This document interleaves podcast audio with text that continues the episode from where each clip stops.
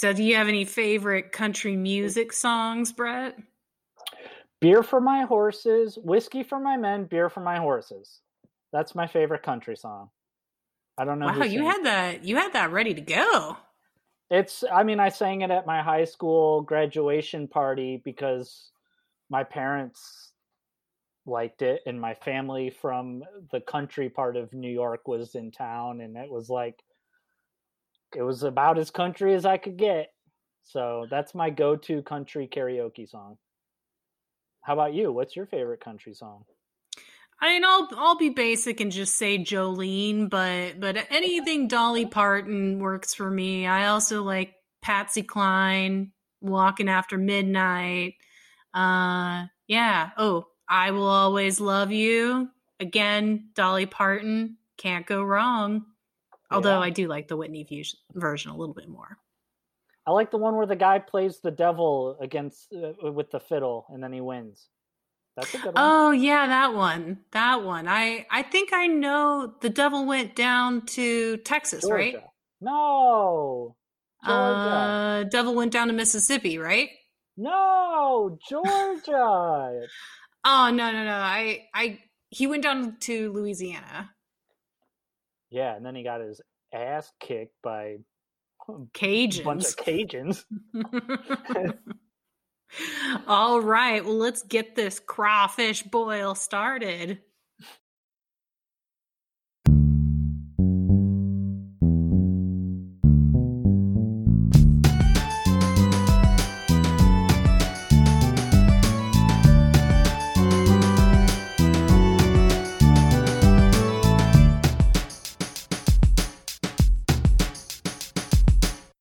This is Necromancer. Necromancer. My name is Shira Antoinette Charles Moore. No, I actually have no middle names. Uh, but I am any? none. Wow. Uh, but I am truthfully a fan of romantic comedies. My name is Brett Dorman, and I have one middle name and I'm not going to tell you what it is. Maybe we can make a game out of it. And I'm a fan of horror movies. It's not Antoinette Charles, is it? No, but it does start with an A. yes, and this episode is our continuation of country as a theme.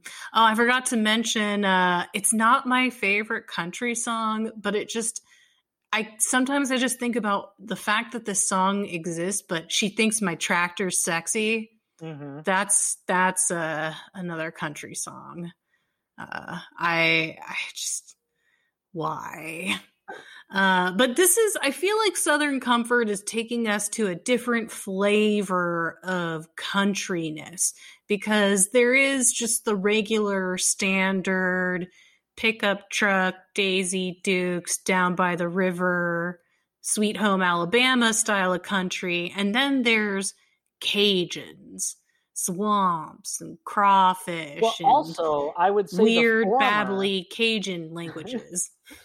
I would say the former is what the National Guard is sort of more along the lines of. So you have two different kinds of country. You do have the redneck country versus the Cajun country going at right it. right but it's almost like the cajuns uh, the cajuns are pretty chill and the national guard they're like children off their meds yeah i i thought that this was going to be kind of a, a very typical sort of movie where the Cajuns were the bad guys and they were picking off the the National Guard people one by one because of whatever. But like right out of the gate, this movie makes it very clear that no, the National Guard people are the bad guys. We are following the bad guys and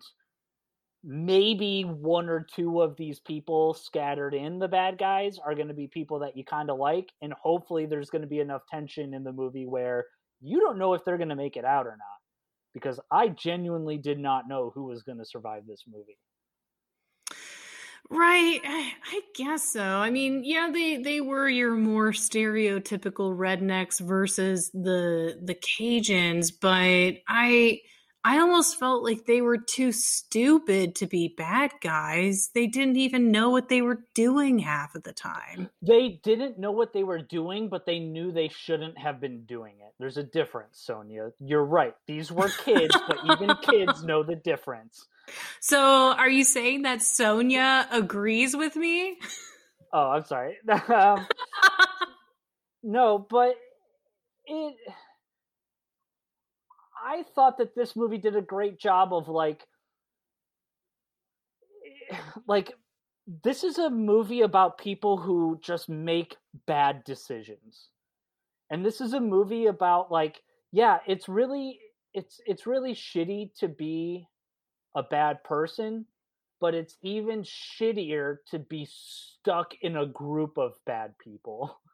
because I did not think Spencer, I did not think Keith Carradine was a bad guy at all. Like I said, most of he his said stuff some was, racist stuff. all of that was was sarcastic. All of that was that's what you think of us, but that's not who we really are. When he talks about hanging people with ropes and calling people N-word, the one black guy in the I mean there's two black guys in the group, but one of the black guys in the group says like, "Oh no, please don't please not the ropes, missa."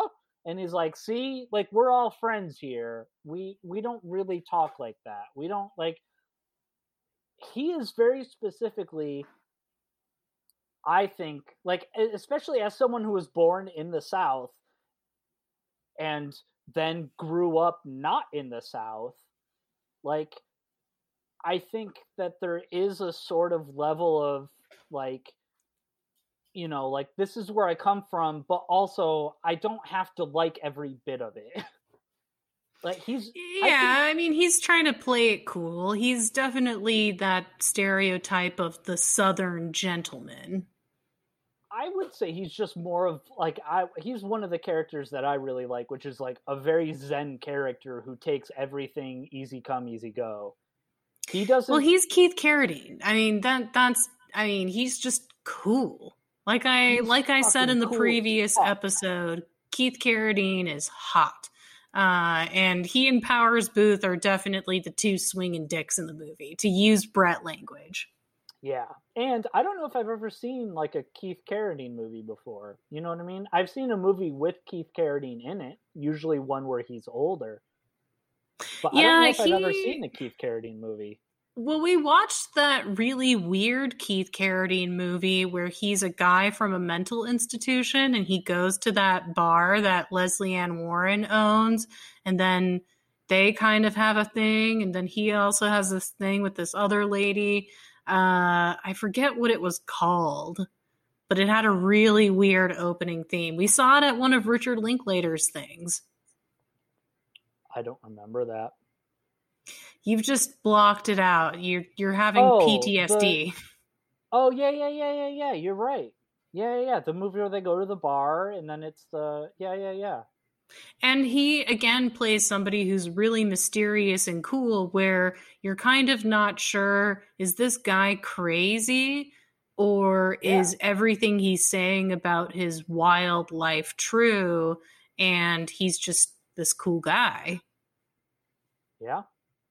Um, but but yeah, I have a I have a major crush on Keith Carradine outside of this movie. Inside of this movie, I was not that into him or any of the National Guardsmen. Uh, but what brought? I'm curious, what brought you to Southern Comfort? Well, I had to look up horror movies about country because someone thought that country, as in a different country, was country as in the country. Country. I was stuck looking up country horror movies, and a lot of them that I was finding. Well, first of all, if you go to Google and you type in horror movies that take place in the country, Google automatically assumes that you want to watch English countryside movies. So like Midsummer and Wicker Man and Well, I mean that's still country. Um or there's um uh, there's a French movie called Frontiers where this guy gets um you know, he goes yeah. into the French countryside and the villagers do weird things to him. But apparently, there's a lot of them that take place in the English countryside. And even after correcting my Google search with American countryside, it still wanted me to look up uh, English countryside.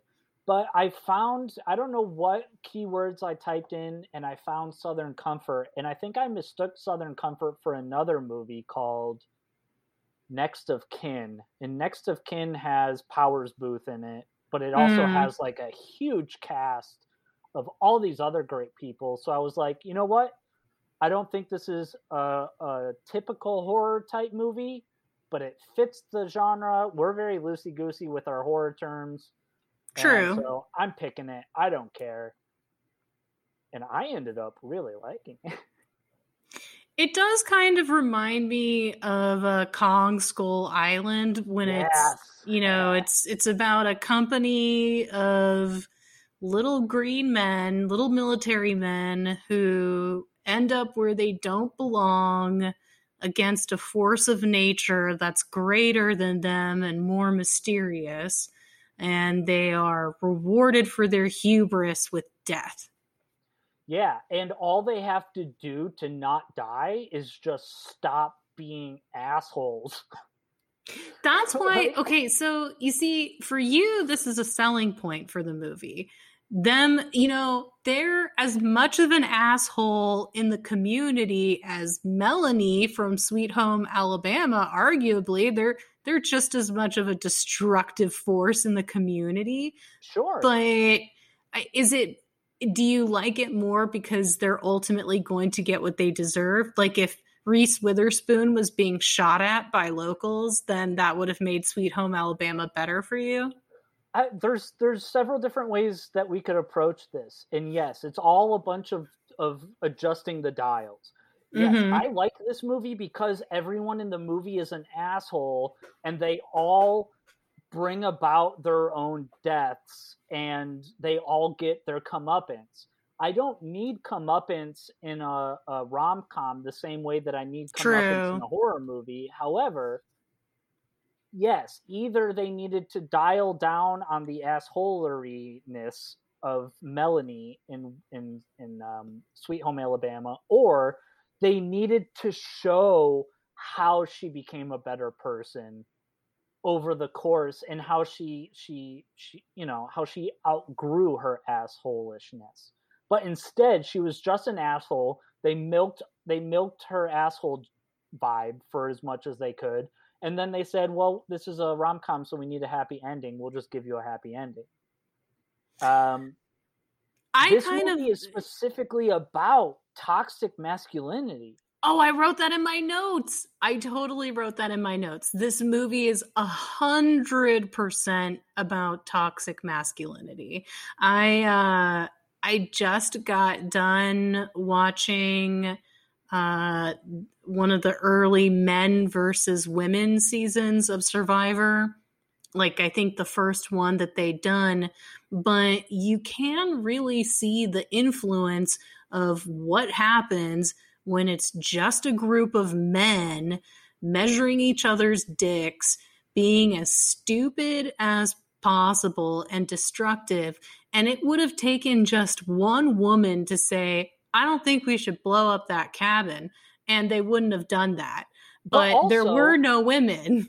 But also, in in that the degree, women were promised for later. The there were if a woman was there she probably yes would have said hey blowing up a cat this cabin isn't the best idea. However if you polled all of those national guardsmen all of them except for maybe two or three would have said blowing up this cabin is clearly a bad idea. The guy but nobody without... said yeah i mean but but also they kind of they let a lot of ridiculous things happen that if a woman had been there would not have happened. That's but not I true. also all, I also think true. that this movie would I'm not saying this movie needed a woman. It absolutely did not. I would have that's hated it if they would have done that. That's not true because we know from the movie recently watching Aliens that just because you have a woman on the side saying, "Hey guys, this is clearly a bad idea," doesn't mean everyone's going to listen to it because well, yeah, no, I mean, yeah, John Connor's dad wasn't there, so we didn't we didn't get that that uh evolved man take. But also, uh, I mean, yeah, but this is the, definitely about toxic masculinity. But as we get into the movie, like, yeah, there's gonna be parts where like they they aren't a family. This is just a group of people who occasionally hang out together because of whatever perks the National Guardsman gives them. And they are all from different walks of life. They all have their different POVs. They all have their different backstories. They all make the bad decisions for the reasons. I mean, I would say like only two or three of them have real backstories. The other ones are just, you know, I know people just like broad this. strokes. I know people like this. So it's fine for the movie to paint in broad strokes because one, they're all just cannon fodder at the end of the day anyway. They're all just they all exist just to die.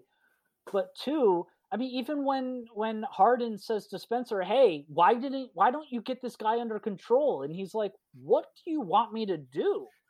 Like, yeah, these people are all fucking crazy, but that's the fucking military I the reason why I love this movie is because unlike other I'm not really into war movies and this movie isn't really a war movie but it is a military movie. But the the the bad decisions made in this movie are made purely just because of assholes being assholes and it's it's not for some greater conspiracy it's not like well we're trying to get into iraq to get the oil and we're going to tell people that there's wmds in there it's like no we're just going to take these canoes because fuck the cajun uh natural population or whatever you know what i mean? Like fuck the people who actually live here. We're just going to take their canoes. Fuck well yeah every every decision stuff wet. they just they just do some really stupid stuff. And there is a point in the movie where powers boothe and keith carradine turn to each other and they repeat the plot of the movie and they're like yeah i guess that's what we're doing now or i guess that's what really happened we're in this situation because one of our men shot his blanks at these cajuns while we were stealing their boats and now they're trying to kill us whoops. Like what it's just do though. I mean, it's just so I for me it's very frustrating and it doesn't work for me because it's so thin and it almost feels like I'm watching someone play with toy soldiers. And then I... introducing those toy soldiers to other toy soldiers that just happen to be Cajuns and yeah, if can, yeah, I can very specifically relate. Sonia and I have have this common language now of like being a driver or a passenger, right?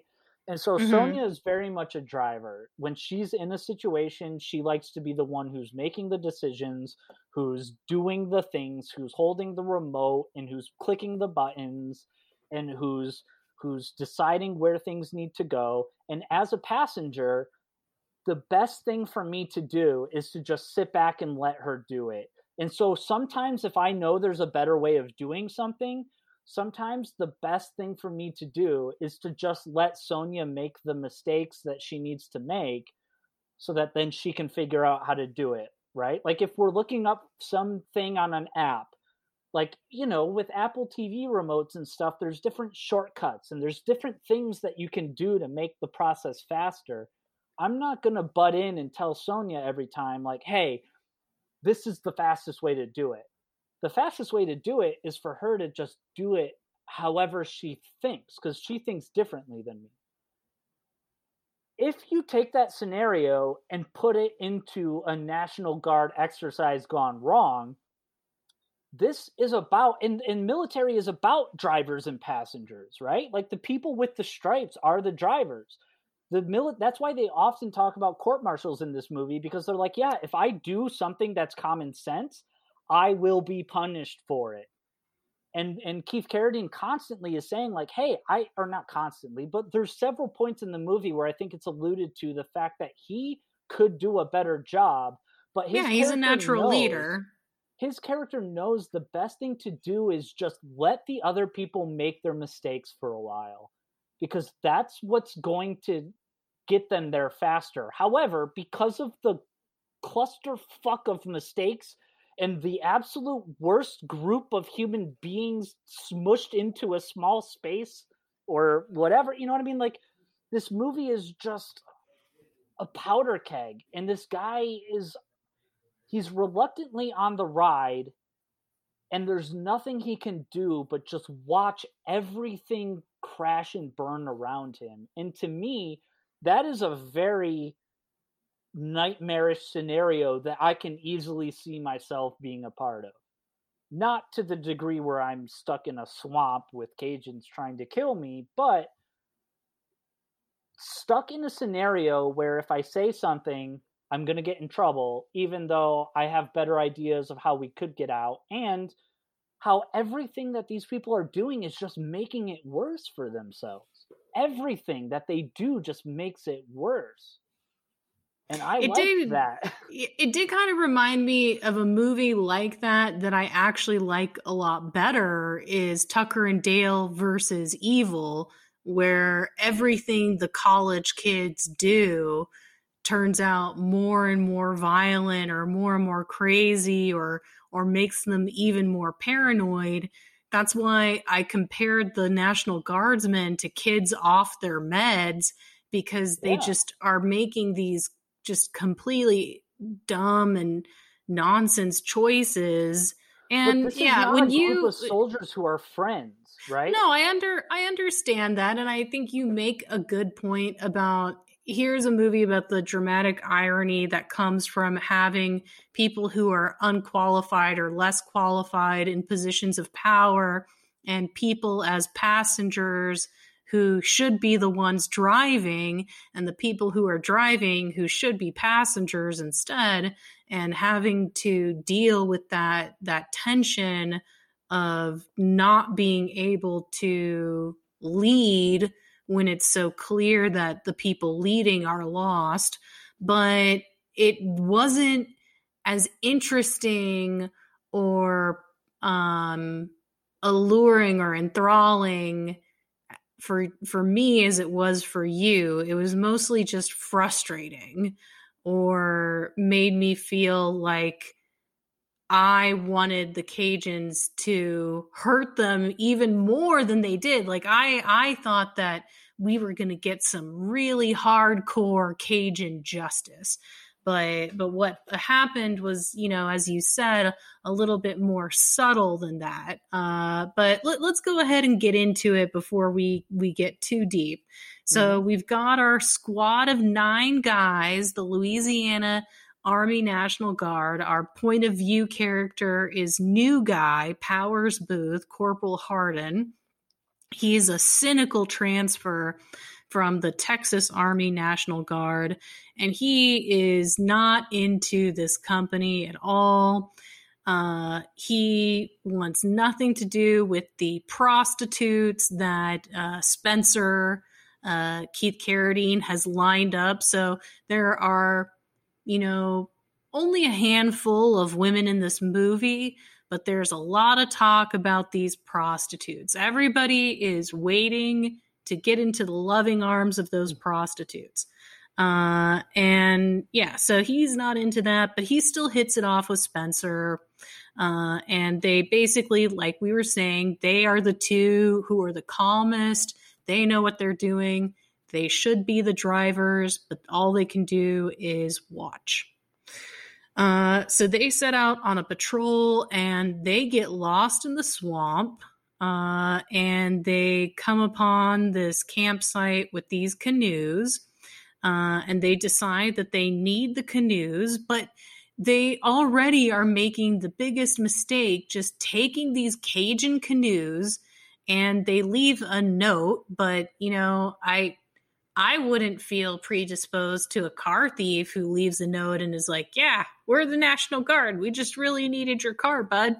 Um, but to make matters worse, as they are are setting off across the river, Stucky, the I guess Joker of the group, the the Matthew Lillard of the gang, decides to fire a bunch of blanks at the Cajuns who react as if they're really being fired at because Yeah. from their perspective they are uh, and then they return fire and they kill Poole, the commanding officer, uh, which just at this point the squad completely loses it. They fall off the con- they just completely lose their damn minds. They fall off the canoes. They just every everything that could go wrong goes wrong. this reminds me a little bit of the hitcher in terms of they they they they give you the premise and then immediately lean into the premise and then spend the rest of the movie kind of like playing around with the craziness of one upping every 10 minutes there's there's one more on one upmanship in terms of the craziness of the premise. I think the hitcher does it super fantastically but this movie has that kind of vibe where at the, at the beginning of the hitcher they're like hey rutger hauer crazy fucking road trip serial killer guy. Fuck yeah. And like the first thing he does is he holds the knife up to to the guy's throat and is like beg me to kill you and then in this movie the very first thing that happens is the leader of the troop gets killed and then the rest of the troop freaks the fuck out. Like that to me i was not i i knew that poole was going to die but i did not expect him to die right then and there and just throw the immediate balance of everything off because i was like yeah that's obviously what's going to happen but to happen so fast so suddenly to happen right away and then watch the dominoes fall after that uh, was so satisfying You see, it's so much more satisfying for you than it was for me. I just I I was like, okay, well now now the predicted result has occurred for them acting like jackasses and then the result is to act like jackasses even more. Uh and now that we've got commanders dead, who's in charge but Casper, this little Weasley guy who doesn't even look like he should be in the National Guard. Uh, he just, but he's he is a very by the book guy. He's the risk assessor, but he has no practical knowledge. Uh, and he orders the squad to continue their mission when i mean really uh, they should have retreated but they lost their compass and the map in the river and they didn't even i just they're just so incompetent. Like i i'm They should have into retreated, competent at that point they're deep in the woods. They don't know which way is which. Right but it's just the the for me it's not that ex- for, for me competence is exciting. Competence porn excites me not incompetence. Which is why incompetence does not movie is a excite me. movie. That's why this movie is a horror movie. Could you imagine being stuck with like seven other people who are just making terrible decisions and you you can't do anything about it oh i thought this was a great horror movie because even my dad my mom sonia they were all like this is not a horror movie i was like this is It This is a a horror movie." thriller. It is a thriller, but I was expecting more. You know, like the like what's that movie where Dustin Hoffman and his wife are pursued Oh, by yeah. Southerners that like Dog Days or whatever, Straw um, dogs or Straw. Dogs, Dog Days. english countryside oh, it's the English Straw Dogs is English. yep Interesting, but so, but yeah. yeah, I was expecting more straw dogs, strangers. Um, I mean, I guess nothing can be really on that Texas Chainsaw level of just the locals coming after you. Um, but but they are being jackasses. They kind of deserve everything. Um, but we learn that but spencer does not Ugh. I mean, Spencer, maybe. Hardin, definitely not.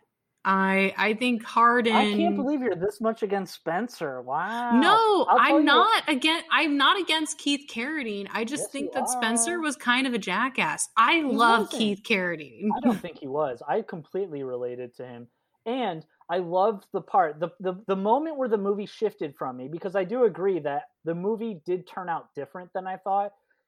It it started different than I thought and ended different than I thought. You're right. This movie did do a lot of things didn't do a lot of things that I thought it could have done and did do a lot of things that I at first didn't know why it did. However, the scene that got me 100% on board was when Spencer broke down how completely fucked they are in terms of backup when he's like, "Yeah, listen, we're not even supposed to be there until 2." And then 20 minutes after that is when the trucks will show up and then they'll go to the bar and then an hour after that they'll start to get worried and then an hour after that they'll bring it up and then an hour after that they'll actually bring it to their superiors and then they'll decide it's too dark to do anything so really we're on our own until the morning. Like just the way he breaks down that logical way of how oh, things he's great. go down. He, oh he and he and Powers Boothe are the ones that I least I was least annoyed by them. Um, but but speaking of annoying people, Fred Ward, who also makes an appearance as Reese Witherspoon's yeah. dad in Sweet Home Alabama, turns out that he brought some live ammo with him.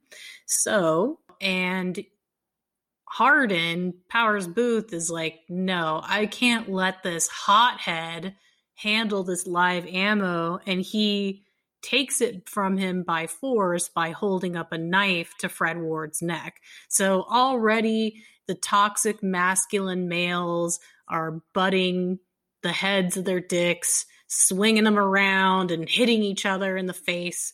Uh, and nobody likes it. Everybody's mad. Uh, so they reach this shack of this one armed Cajun man who's not named he speaks only French, but I guess he speaks Cajun or he speaks Creole.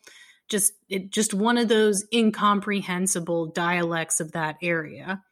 Uh, and Casper, the the dumb Weasley guy who shouldn't even be a leader to begin with, decides he's going to take this guy captive for no reason. They they take because him he's captive. the one who shot Poole. How do we know that? Well, we don't. No, as Keith Carradine says, like you just fucking picked up the first Cajun guy you saw. Right, right. That's exactly what it is. He just picked up literally the first Cajun he saw and decided that that that's the guy. Uh, and now we find out that there's another Cracker Jack, Numbskull, and the company uh, Bowden, Bowden who yeah. just decides to go just full Colonel Kurtz, goes right into the cabin, paints his chest with a red cross, walks away from the cabin as he lights the TNT inside, and is just like, I had to do it for revenge. Yeah. And like you were saying, Powers Boothe is telling Spencer, this guy's crazy. Why won't anybody do anything about him? And Spencer says, Well, what the hell am I supposed to do? Yeah, he's not in charge. What's he gonna do? And I think there's a little bit of um there's a little bit of repressed issues there too with Bowden. I think earlier in the movie they were talking about when they were talking about the prostitutes, they made a gay joke with Bowden and Bowden snapped and then he's talking about how he oh. really liked oh. Poole He really, really liked Poole and stuff. So I think maybe that there was some subtext there or something. But it's yeah, it's it's this repressed Southern guy who's got all these fucking crazy issues that then they explode in very physical testosterone ways. Like I don't know, man. I can definitely if if if Sweet Home Alabama is sort of along those lines of like not like the other girls, right? like maybe this is like not like the other boys. Like cuz I I grew up very not testosterone I'm I'm not a very strong person. I mean, I was pretty decent at some of the sports that required like cardio, like soccer and stuff, but like I but I yeah, I had I had that toxic masculinity type I, I was a part of that growing up, you know? I had that. So did you ever blow up someone's shack and paint your chest red? No, I completely turned into Keith Carradine, man. I that's why I loved his character so much in this movie. Was just the amount of relatableness I could find in him was just like again, my the level of of masculinity, toxic masculinity stuff I grew up with was not I mean, it was dialed down for sure, but yeah, I can relate to that, to that idea of like, yeah, there's a guy who's just gonna go fucking nuts and you can't do anything, man. In fact, this isn't a movie about watching everyone else get their comeuppance brought upon them. This is a this is watching a movie where seven people are seven assholes are gonna get two good people killed. And that tension of of I honestly thought by the end of the movie, I was like, I have no idea what's gonna happen and I really, really, really did not want Keith Carradine to die. I did not think he deserved it. I didn't think a lot of these people deserved it as much as they got, but I was also like, man, you brought you you guys brought it upon yourself. I know I know now I'm starting to go in circles, but just like they no, are in this Yeah, I, I had no sympathy for anyone except for Spencer and Hardin. They were really yeah. the only two worth rooting for and even then I wasn't I wasn't really rooting for anyone. I just uh, god, they just kept making such frustrating decisions for me. So they again they just keep walking around in circles and then they hear these dogs. They think maybe they're going to get rescued but oops no it's the cajuns and their rottweilers attack them. That was the one part of the movie because I really can come up with an excuse for everything else in the movie. I can I can justify everything that happens in this movie from a removed point of view of ah you know what? I did like this movie but when everyone on the team is like oh yeah I hear dogs barking that must be a good sign even I was like okay this is just a little come on cringy. guys this is just a little too cringy not one of them was like, hmm, maybe we should be scared of these aggressive, mean hunting dogs that are trained to attack. Yeah, that was that was rough for them. Uh, and then I think the one black guy gets impaled by a booby trap. He gets speared. Yeah, by a uh, Rambo trap. By a Rambo trap, and then they camp out. Uh, Bowden gets further mentally disturbed. Like if we. Oh.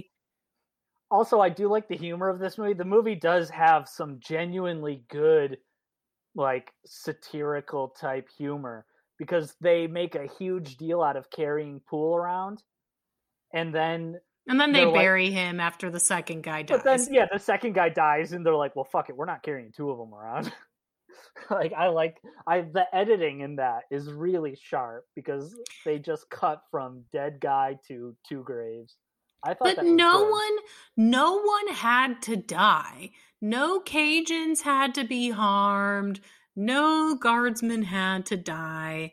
All they had to do was not steal canoes just some damn stolen canoes or or they could have even gotten away with stealing yeah, the canoes you know and being cheeky if they hadn't desi- decided you know if i'm also surprised okay here first of all you keep saying they and it's not a democracy the military is not a democracy. but nobody is mad at stuckey poole doesn't get mad at stuckey what, casper what doesn't get mad at stuckey mad at someone that is nobody not... i don't know man I don't know. He's the one that got them into it. Well, why didn't Reese Witherspoon just get a divorce uh, 30 years ago? Because it's Josh why Lucas. why are you going to get rid of the inciting incident of your movie and, and throw the entire movie out before it even starts? I told you. I told you when we were doing Sweet Home Alabama, I was like, I was ready for the movie to end here. And you you were ready for this movie to end. It just didn't. Uh, it's like earlier. all the all the things that excited you made me mad, and and that's not the movie's fault. Mad. You're supposed to be mad. But Dealing I don't. With a bunch of men is a is, is an angry. It's a it's a maddening prospect. Dealing with a group is. of nine military men is a maddening thing. Yeah, there's just there's too many swinging dicks, and so we have to tie Bowden's down. He gets tied up just like their uh, their one armed hostage, and then the yeah. next morning, Fred Ward decides to give the Cajun a swamp swirly, and Powers Boothe doesn't like that. Uh, so we get into a knife fight. I really like that Powers Boothe was holding up the gun and Fred Ward had the knife, and then Powers Boothe was like, fuck it. And yeah. then he threw the gun down and they got into a knife fight. And then the Cajun guy is like, kill him, kill him. Yeah, first the Cajun guy's like, what the fuck? And then he's like, kill him, too late, too late. And you're like, yeah, man. I also like that when they see the eight rabbits that are symbolically meant to be them, yeah. they ask the Cajun, they're like, What are these? And he's like, Lapi. there it's a rabbit. uh, but yeah, the Cajun is is ringside for the Fred Ward Powers Boothe fight. Uh, Powers Boothe takes a stab to the shoulder or the arm, but he still kills Fred Ward. And again, no one's really mad about it. They're kind of like uh, Spencer's like, yeah, I know Fred Ward was a bit of an asshole, so we now have three grave markers. And as they're leaving the scene, you well, get also, the again, you get Stuckey little... putting his helmet on the last one. Yeah, it was nice. Even though Stuckey's an asshole, and yes, it is his re- it is his fault that this whole thing started. But I liked when uh, Spencer talked to to Casper about just letting the Cajun go, where he's like, "Hey, maybe if we just let this Cajun go, they're gonna leave us all alone." And he's like, "No, we're taking them in."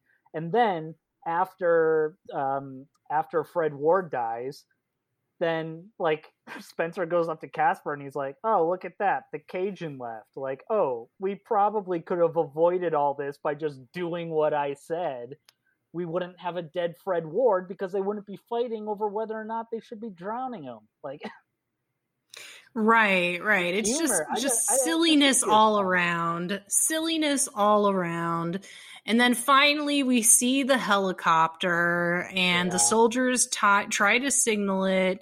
Uh, and then Stuckey, who just is just he's so excited by the helicopter, he dies the way he lived, completely lacking awareness, and he falls into uh, quicksand.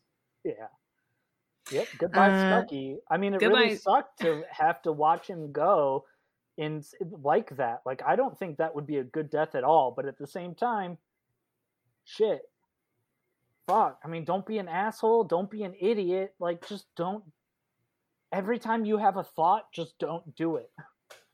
Stuckey, you idiot. Oh, God. So they go, they of course have to split up and find Stuckey, and that involves, uh, okay, Casper, uh, he goes off looking for the Cajuns uh, and he and Simms seem to come upon the Cajuns, and Casper wants to be the hero. So he tells Simms to run away, and then he throws a grenade at the Cajuns. But of course, the Cajuns get them in their sights and they just shoot him full of holes. Simms didn't run away. He gets he killed didn't run too. away far enough, yeah. Yeah, definitely also, yeah, not far enough. Where, where Casper it's it's a very Vietnam criticism type moment of like this is the heroic moment of the movie. This is the movie where the by the books guy finds it within his guts to do the manly thing and charge the enemy and let his fellow soldiers escape. But all that happens is he gets mowed down, they shoot Stuckey, and they keep going after the other three. So, like, his sacrifice is 100% in vain and it is his decision to do it because he thinks this is what the military says is like this is what makes you a hero. And so he tries to be a hero but he just fucking dies for no reason. He he really does. And and yeah it it was very easy for me to go score cajuns uh yeah because he just was so inept and so frustrating. So now we're down to three Spencer, Hardin, and Bowden. And Spencer and, and Hardin have a little chit chat. We learn that Hardin is a happily married man uh, and he wants to make it out. So does Spencer. I like the little, she has a, I said she has a sense of humor, but I don't when Spencer yeah. suggests yeah. that he'll he'll go say hey to Hardin's widow if he doesn't make it out.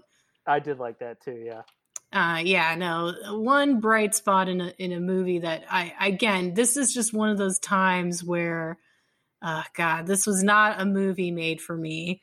Uh, but morning comes and surprise, Bowden is actually hanging from some train train tracks. We found out that the guys were sleeping right next to the train tracks. They were so close to being where they needed to be. Yeah. And here we go.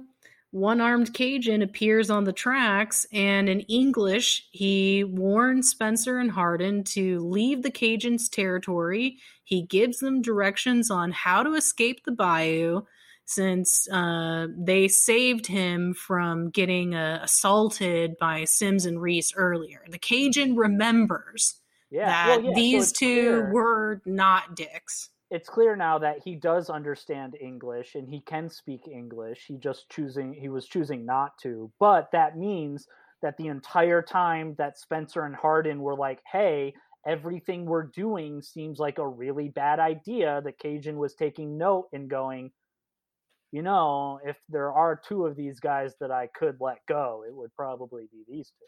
He's Cajun Santa Claus and he has a naughty or nice list, and they are on the nice list. Uh, and they follow his advice, but when they get to the dirt road, I think that the Cajun was like, keep heading west, uh, or something like that, or stay to the west side. And they get to this car, which, from what I can tell, seems to be heading back deeper into the bayou rather than yeah. out of it. You know, if it were me, again, I guess uh, for me, I don't get as much entertainment out of being a passenger when I want to be the driver. And if I were the driver here, fuck getting into that car. I'm going in the opposite direction where that car came from, out of the bayou, onto a road that's actually paved. Uh, but it might be a while they, before you find one, though. But but they they decided to to get on the back of this truck, and the truck takes them into a Cajun village where we're having a good old time playing Zydeco, boiling crawfish, dancing around, and and Spencer's kind of feeling it, but Powers Boothe is not. Uh, and we see that the killers have come up to the party in the the original inciting canoes. The canoes are back, and they're back in the right hands. Mm-hmm. Uh, and now Hardin decides that he wants to get ahead of them, but they corner him in a shed, and this guy with a really great full mustache just a, a fantastic mustache, really top of the line. Mustache. top of the line mustache. Tom Selleck would weep. Mm-hmm. Uh, he shoots Hardin, but then uh, Spencer comes on the scene just in time. He shoots his blanks at the Cajun, and then we have a little chaser, little Scooby Doo chase around the shed where Spencer gets the best of the Cajuns and he and Hardin run away and they manage to make it up to the helicopter and incoming truck just in time to be saved. And the movie just freeze frames there. I kind of was rooting for a bummer ending. You you mentioned that you really wanted Spencer to live, but I kind yes. of wanted them all to die. I did not want them to die. Powers Boothe, I I was resigned to him probably dying um, at some point in the movie, but I wanted Spencer to live for sure. And I do again, yeah, I like the idea that these are people who just signed up for whatever we don't need to know whatever reason people sign up for the national guard are right like they signed up for the national guard thinking that they were just gonna do a little bit of of silly stuff and then they came out of this routine exercise completely traumatized with severe PTSD and so again i just like that military aspectness of this is just this movie is built upon the Jenga tower of bad decisions that is the military. So that now that we are watching it fall down, we're going like, yeah, no wonder. Like, yeah, man, the like, I don't know. This movie is very good at criticizing the military and showing yeah. why masculinity in such concentration is just toxic but the military yeah it's like there's there's no one evil bad guy in this movie to point to and say these are these this is the reason why everything is bad it's just saying there, there's no one to blame in this movie which is what i kind of like about actually it. Actually, I think it's pretty well, easy to uh, blame okay. stuckey well no yeah it's easy to blame all those people for for once the shit goes down for yes all the bad decisions they made on top of bad decisions but there's no one really to blame in terms of the military itself because what the military is is just let's get a bunch of people together and give them guns and say good luck like that's really all it is is just at the end of the day it doesn't matter how much orderness you have like yeah they have a, a level of way things should be done but that disappears very quickly into the movie. And so I just yeah, I like how this is very anti-military without being specifically anti without making any one person the ultimate bad guy. It's just a bunch right. of bad decisions. And again, I can very much relate to the horror of being trapped with a bunch of people who think they know best. A bunch of dudes. That's America right now, right? Especially in the South right? A yeah, bunch of people who a bunch think of, they know best. A bunch of really old decisions. dudes who think they know best and yeah, making terrible decisions. That's the Texas state government right there. Uh, uh, yeah. Oh, also, just one one tiny little last thing, just in terms of, I think this movie does a really good job with giving you character through action and and backstory, like giving you hints of backstory because Hardin says he's from El Paso. And then later, when he holds the knife up to the guy's throat, to Fred Ward's throat, Spencer says, Oh, did you learn that? Or is that how they do things in El Paso? And Powers Boo says, That's how they do things where I come from. And I think that that is a very specific designation that is him saying, I didn't learn that from the military from being stationed in El Paso. I learned that from growing up in the country Texas countryside and having a family that like that's why he doesn't want to be with these people because he knows these people. He tried to leave these people.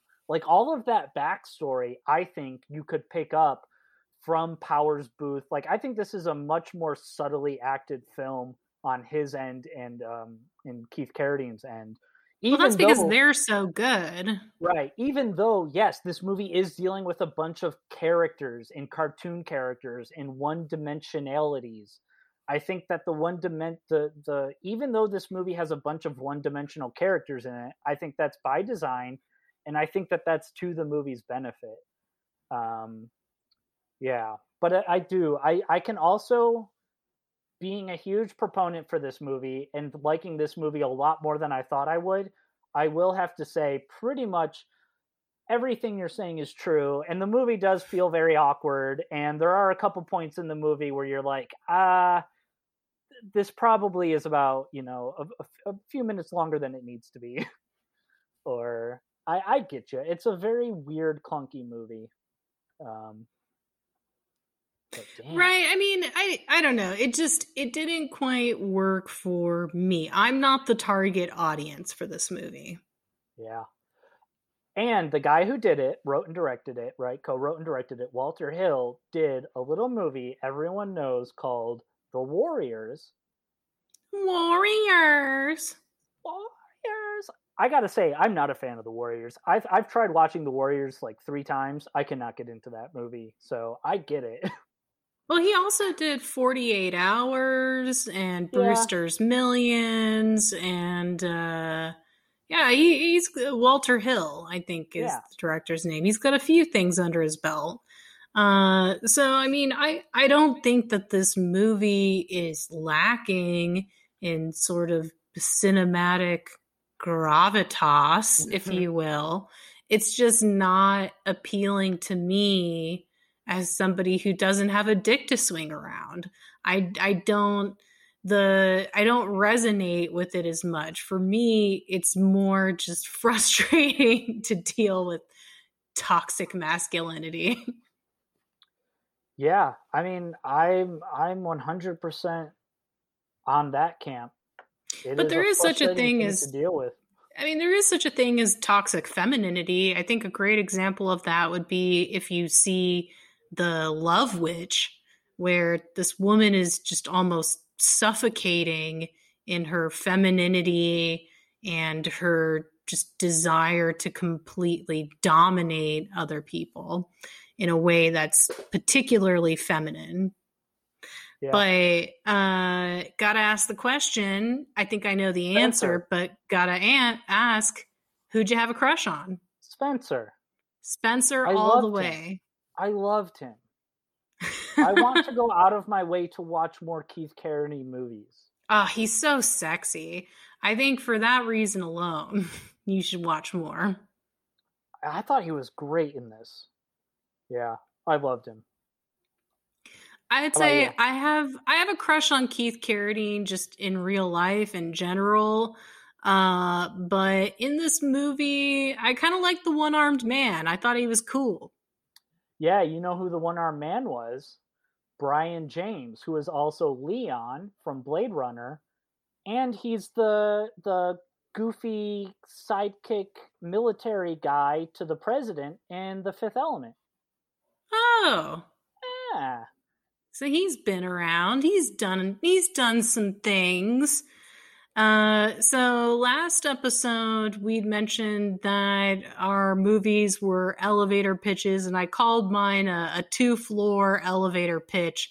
Uh, how about this week? Did you have any luck creating a rom com from Southern Comfort? No, not really. I um, I, I've got a little bit more details to go through, but it's it's a it's a rough one. It's a rough one. Yeah, mine's pretty rough as well. I, I think I, I got a little bit more in there than I did for my uh, Mad Mayor's yeah. Sweet Home Alabama horror, but but not much more. Uh, yeah, I hear you. Um, yeah, do you want me to go first on the horror? Yeah, sure. Or okay. I mean, or on your rom com version of this? Oh, right, on the the rom comified horror. Um, yes. So mine is going to once again. I just went with Southern Comfort. I have Spencer and Hardin are our two main heroes, and they are from two different schools of military or whatever.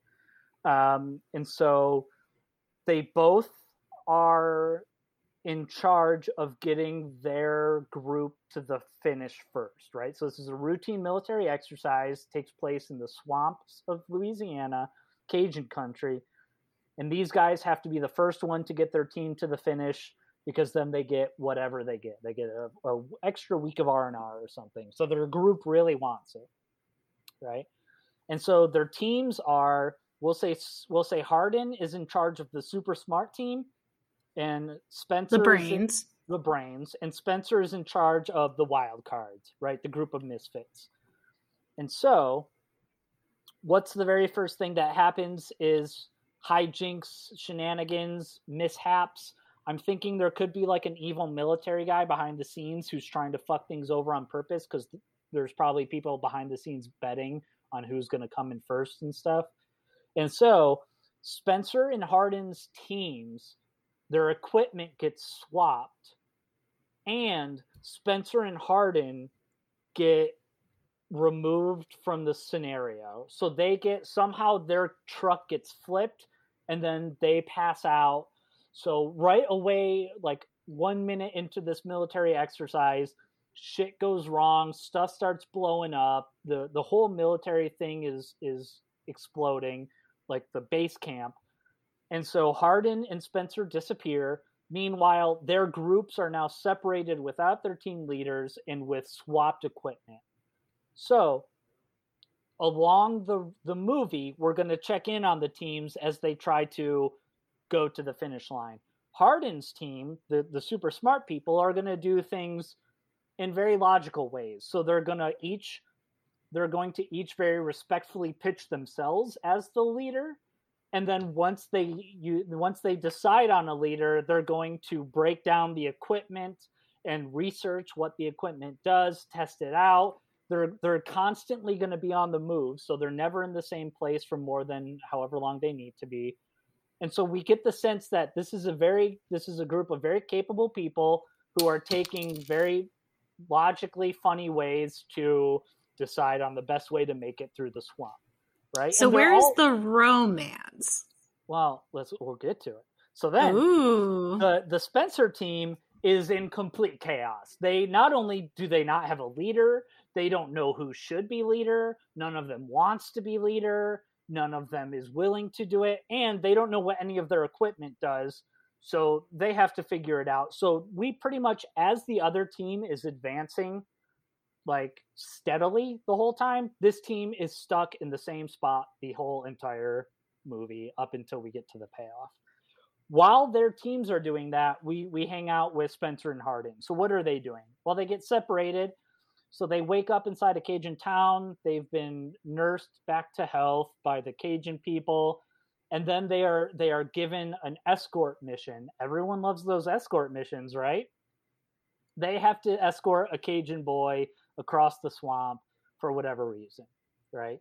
And so maybe he's going to school, like he got yeah. a scholarship and he needs to make it to New Orleans or something. Yeah, I like that. We can we can work that in. And but he's also got, even though he's very smart, he's got a very thick Cajun drawl, so no one can understand him. So we got that comedy in there as well. But I'm going to go through five quick scenarios of how these guys go from being not on the same team to slowly working towards being on the same team, right? First, they've got to go on a rowboat. However, they're both rowing too fast, or they're rowing on the opposite sides or the same side, so they're going in circles and they're they're arguing over how they should get there, who should be rowing at what speed. So then the swamp boy takes out his harmonica or something and he starts doing a little song and then because of the pacing of the song, the two men are able to sing the song together and start rowing in rhythm and they actually do start making progress, right? So it's better to work together than to argue and be working against each other. When it comes to food, they both eat their crappy uh, rations and then they both get sick. So then, while they're sick, the Cajun boy has to go find some herbs to feed them to make them better. Um, and so, while they're talking, while they're sick, they're talking to each other about like foods that their moms used to make and foods from their childhood. And so they're bonding together over all of these foods. Then, Green bean casserole. How did you know that name? and then they um they're walking very aggressively through this swamp and they find that they've marched right into an alligator's den and so then they have to work together to keep the alligator distracted so that they can leave the den but then of course along the way they find baby alligators so then they have to like work together to make sure the babies get back to the mom and then the mom alligator is like thank you you know, however they do it in rom com movies to make alligators nice instead of mean. Um, Wait, but where are the smooches? Well, they're they're they're they're not romantically involved yet. So they oh, but they're getting they, there. They're, they're they're learning to just appreciate each other's company, despite the fact that they are working together to get to the same place, even though one of them can win. Right. So Uh-huh. the place that the boy needs to get to is pretty much the same place they need to get to. So they need to work together to get there, but also only one of them can win, and they have to win for their teammates, right? Because otherwise their teammates will be mad at them. So then we have a campfire, and they each build their own little campfire hastily, and so they try to get it to burn the tallest, but then an hour later, both of their campfires have basically dwindled down into nothing because building a good campfire isn't about building the biggest, baddest, brightest one. It's about building a good one that will work together to get you through the night. So then the boy of oh, so then they get separated from the boy, and then they have to use these like firefly lightning bugs to find their way. And the way to do that is, I don't know, they have to like work together to use a vine to whip up some fireflies to light the way for them and whatever. It's magic and it's cute and it's very romantic because fireflies at night, very romantic, very sparkly. Got to get them Agreed. Sweet Home Alabama sparkles in there. Uh, and then lastly, like right as they're about to go on the last leg of their mission, they get one of those little hover boat things, right? Those little swamp boats, but the boat doesn't work. So then they have to work together by singing the song that they learned earlier from the Cajun boy to fix up the thing. And of course, the Cajun boy's on a time limit. So essentially, what they have to do is they have to build, they have to fix this boat to get the boy to the finish line so that he can go on to college.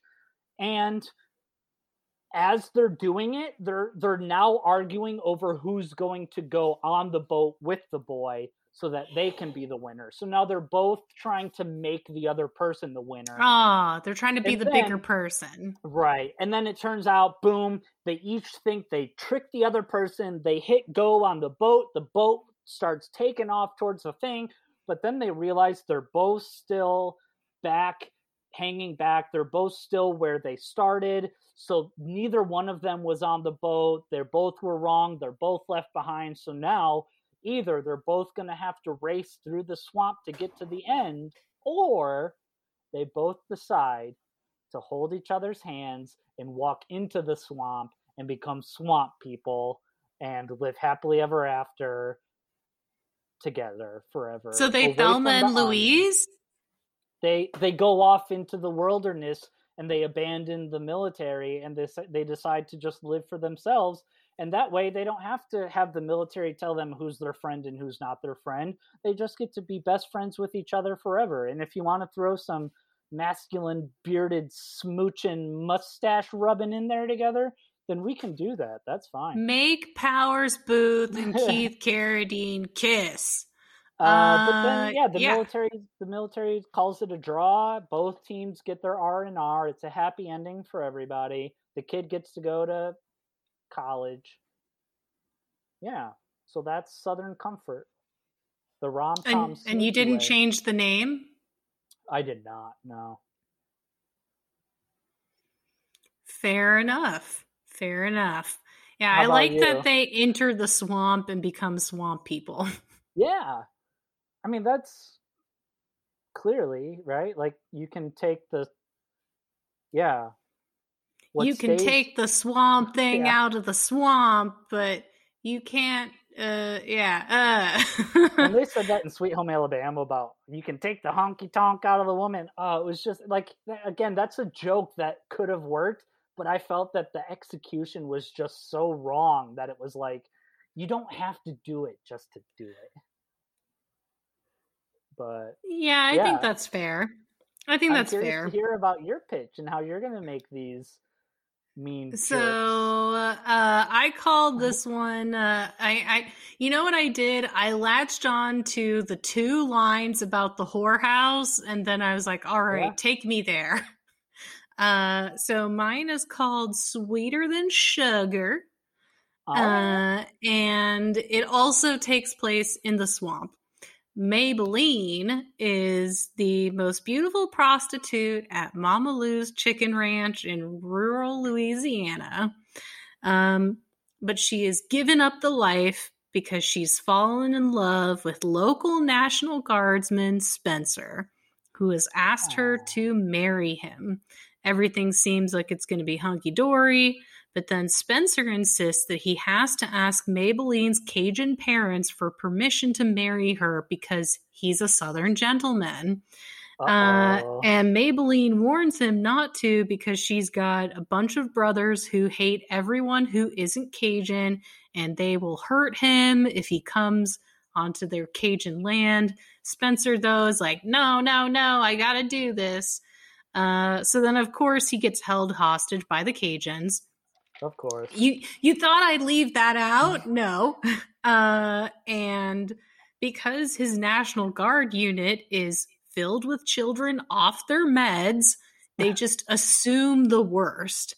Uh, so Maybelline, she's freaking out because the whorehouse, they need the guardsmen, cha-ching. Uh, yeah. and the guardsmen, well, they need hence they need Spencer because Spencer's their connection to the whores. Uh, and she needs to get out of this ring or she just she needs to get out of this situation. She wants that ring on her finger. She wants to go back with city boy Spencer to New Orleans and get out yeah. of this rural swamp. Um, so then she turns to her only hope, which is her reclusive one armed ex boyfriend, Remy, who lives alone in the swamp pining for her. Sure. And I, I, the the one armed man does not have a name in uh, the Southern Comfort movie. He's just the trapper. Uh, right. But I looked up Cajun boy names. I found Remy, and I was like, that sounds extra Cajun. Yeah, so, Gambit, Remy LeBeau.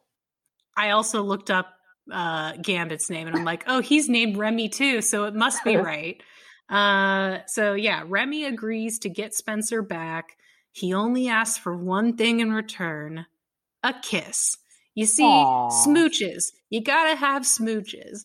Uh, so we get an A plot, which is Remy and Maybelline reconnecting as as they go looking for Spencer among the right. Cajuns, talking about their dreams and what have you. B plot is Spencer and Melanie's, or sorry, not Melanie, uh, Maybelline. Her name is Maybelline in this version, and her brothers. And we'll say that some of the comedy is Spencer getting Stockholm syndrome, like the okay. Cajun brothers are trying to see if he can hang with the Cajuns. And so Spencer just goes full tilt on the Cajun stuff, which, yeah. you know, Maybelline is not into that. Uh, so it's it's kind of a mistake. And then the C plot, I have a C plot. Of course I do. Uh, is the National Guardsmen just being idiots and doofuses. Oh, so all of our plot lines then come to a head at the uh, because this is a country rom com, we have the Cajun Crawfish Festival. of course, the the Cajun Village has to have a crawfish festival. It's not a country rom com without some kind of rural festival. You right. have to have it. Like I think that the Sweet Home Alabama had like the like peaches or acorns or whatever festival.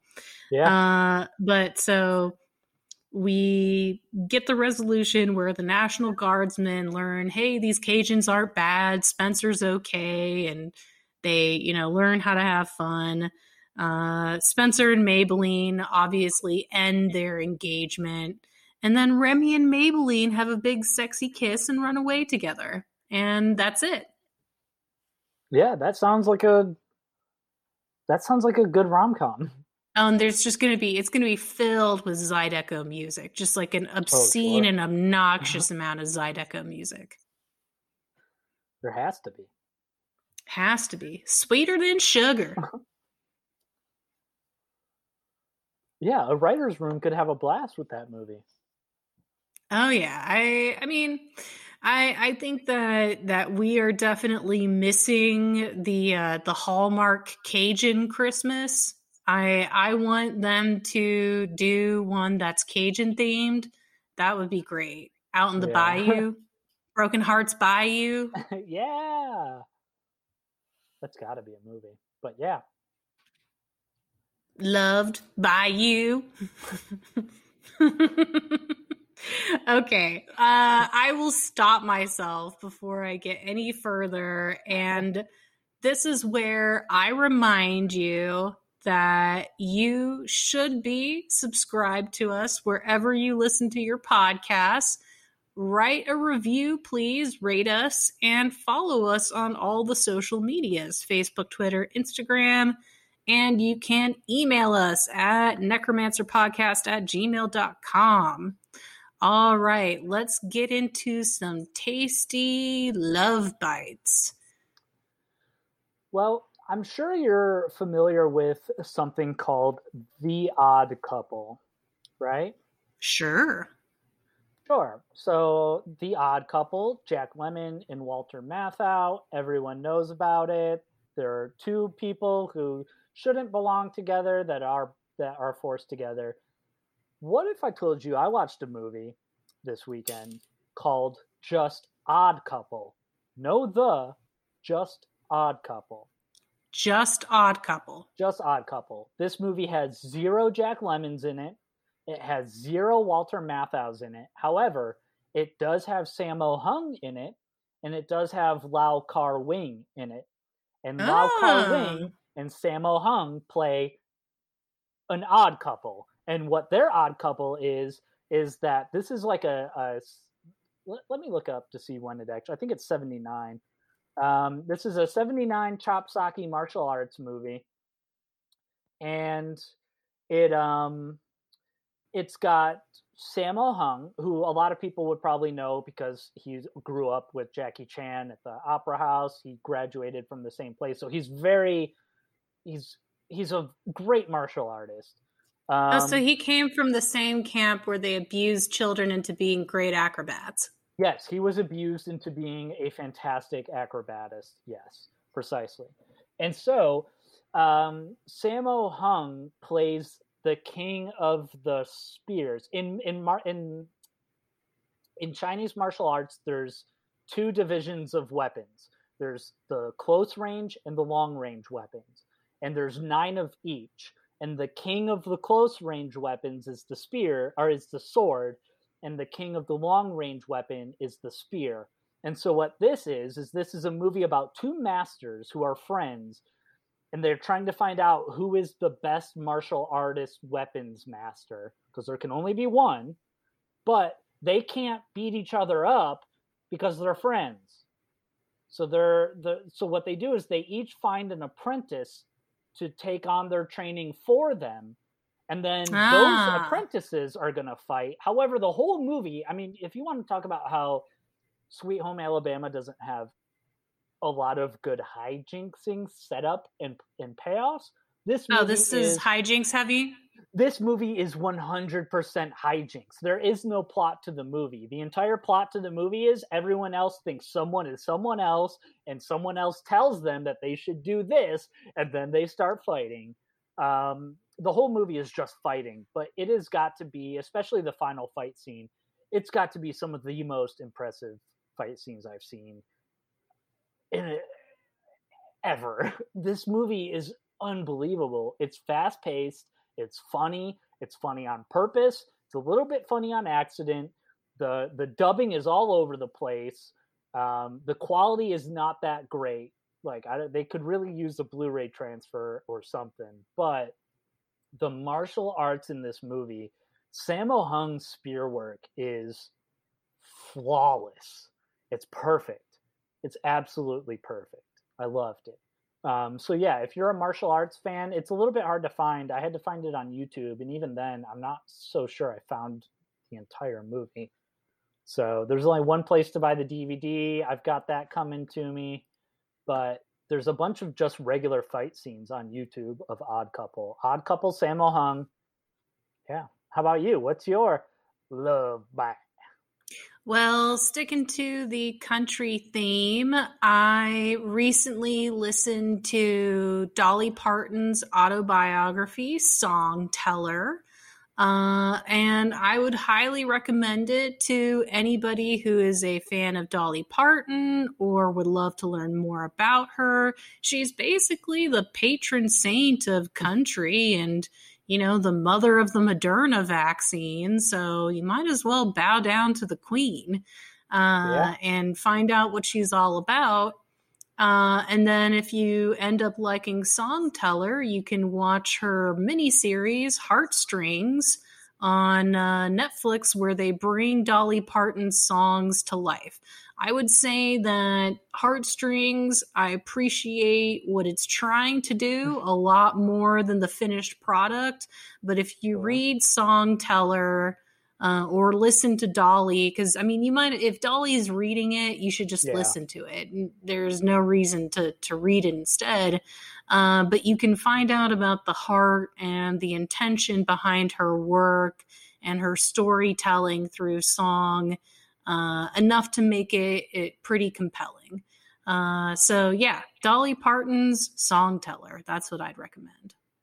Very nice. Yeah, all I hear about are all the great things Dolly Parton does. Oh, yeah, she is truly the antithesis of the uh the sort of the stereotype of the the selfish billionaire like Jeff right. Bezos. He's going into space, she's making vaccines. Yeah. Good for Dolly. Good for Dolly. Oh, and speaking of romance, Dolly been with the same dude, Carl, for over 50 years. He stays out of the spotlight, she stays in it. Perfect marriage. She's got it all figured out. So does Carl. all right. Well, that is all for today. How would Cajun Big Daddy Mars sign us off, Brett? Um I'm trying to I'm trying to think of like a French phrase that I can d- devolve into gibberish. Sacre bleu! Sacre bleu! That was a good one.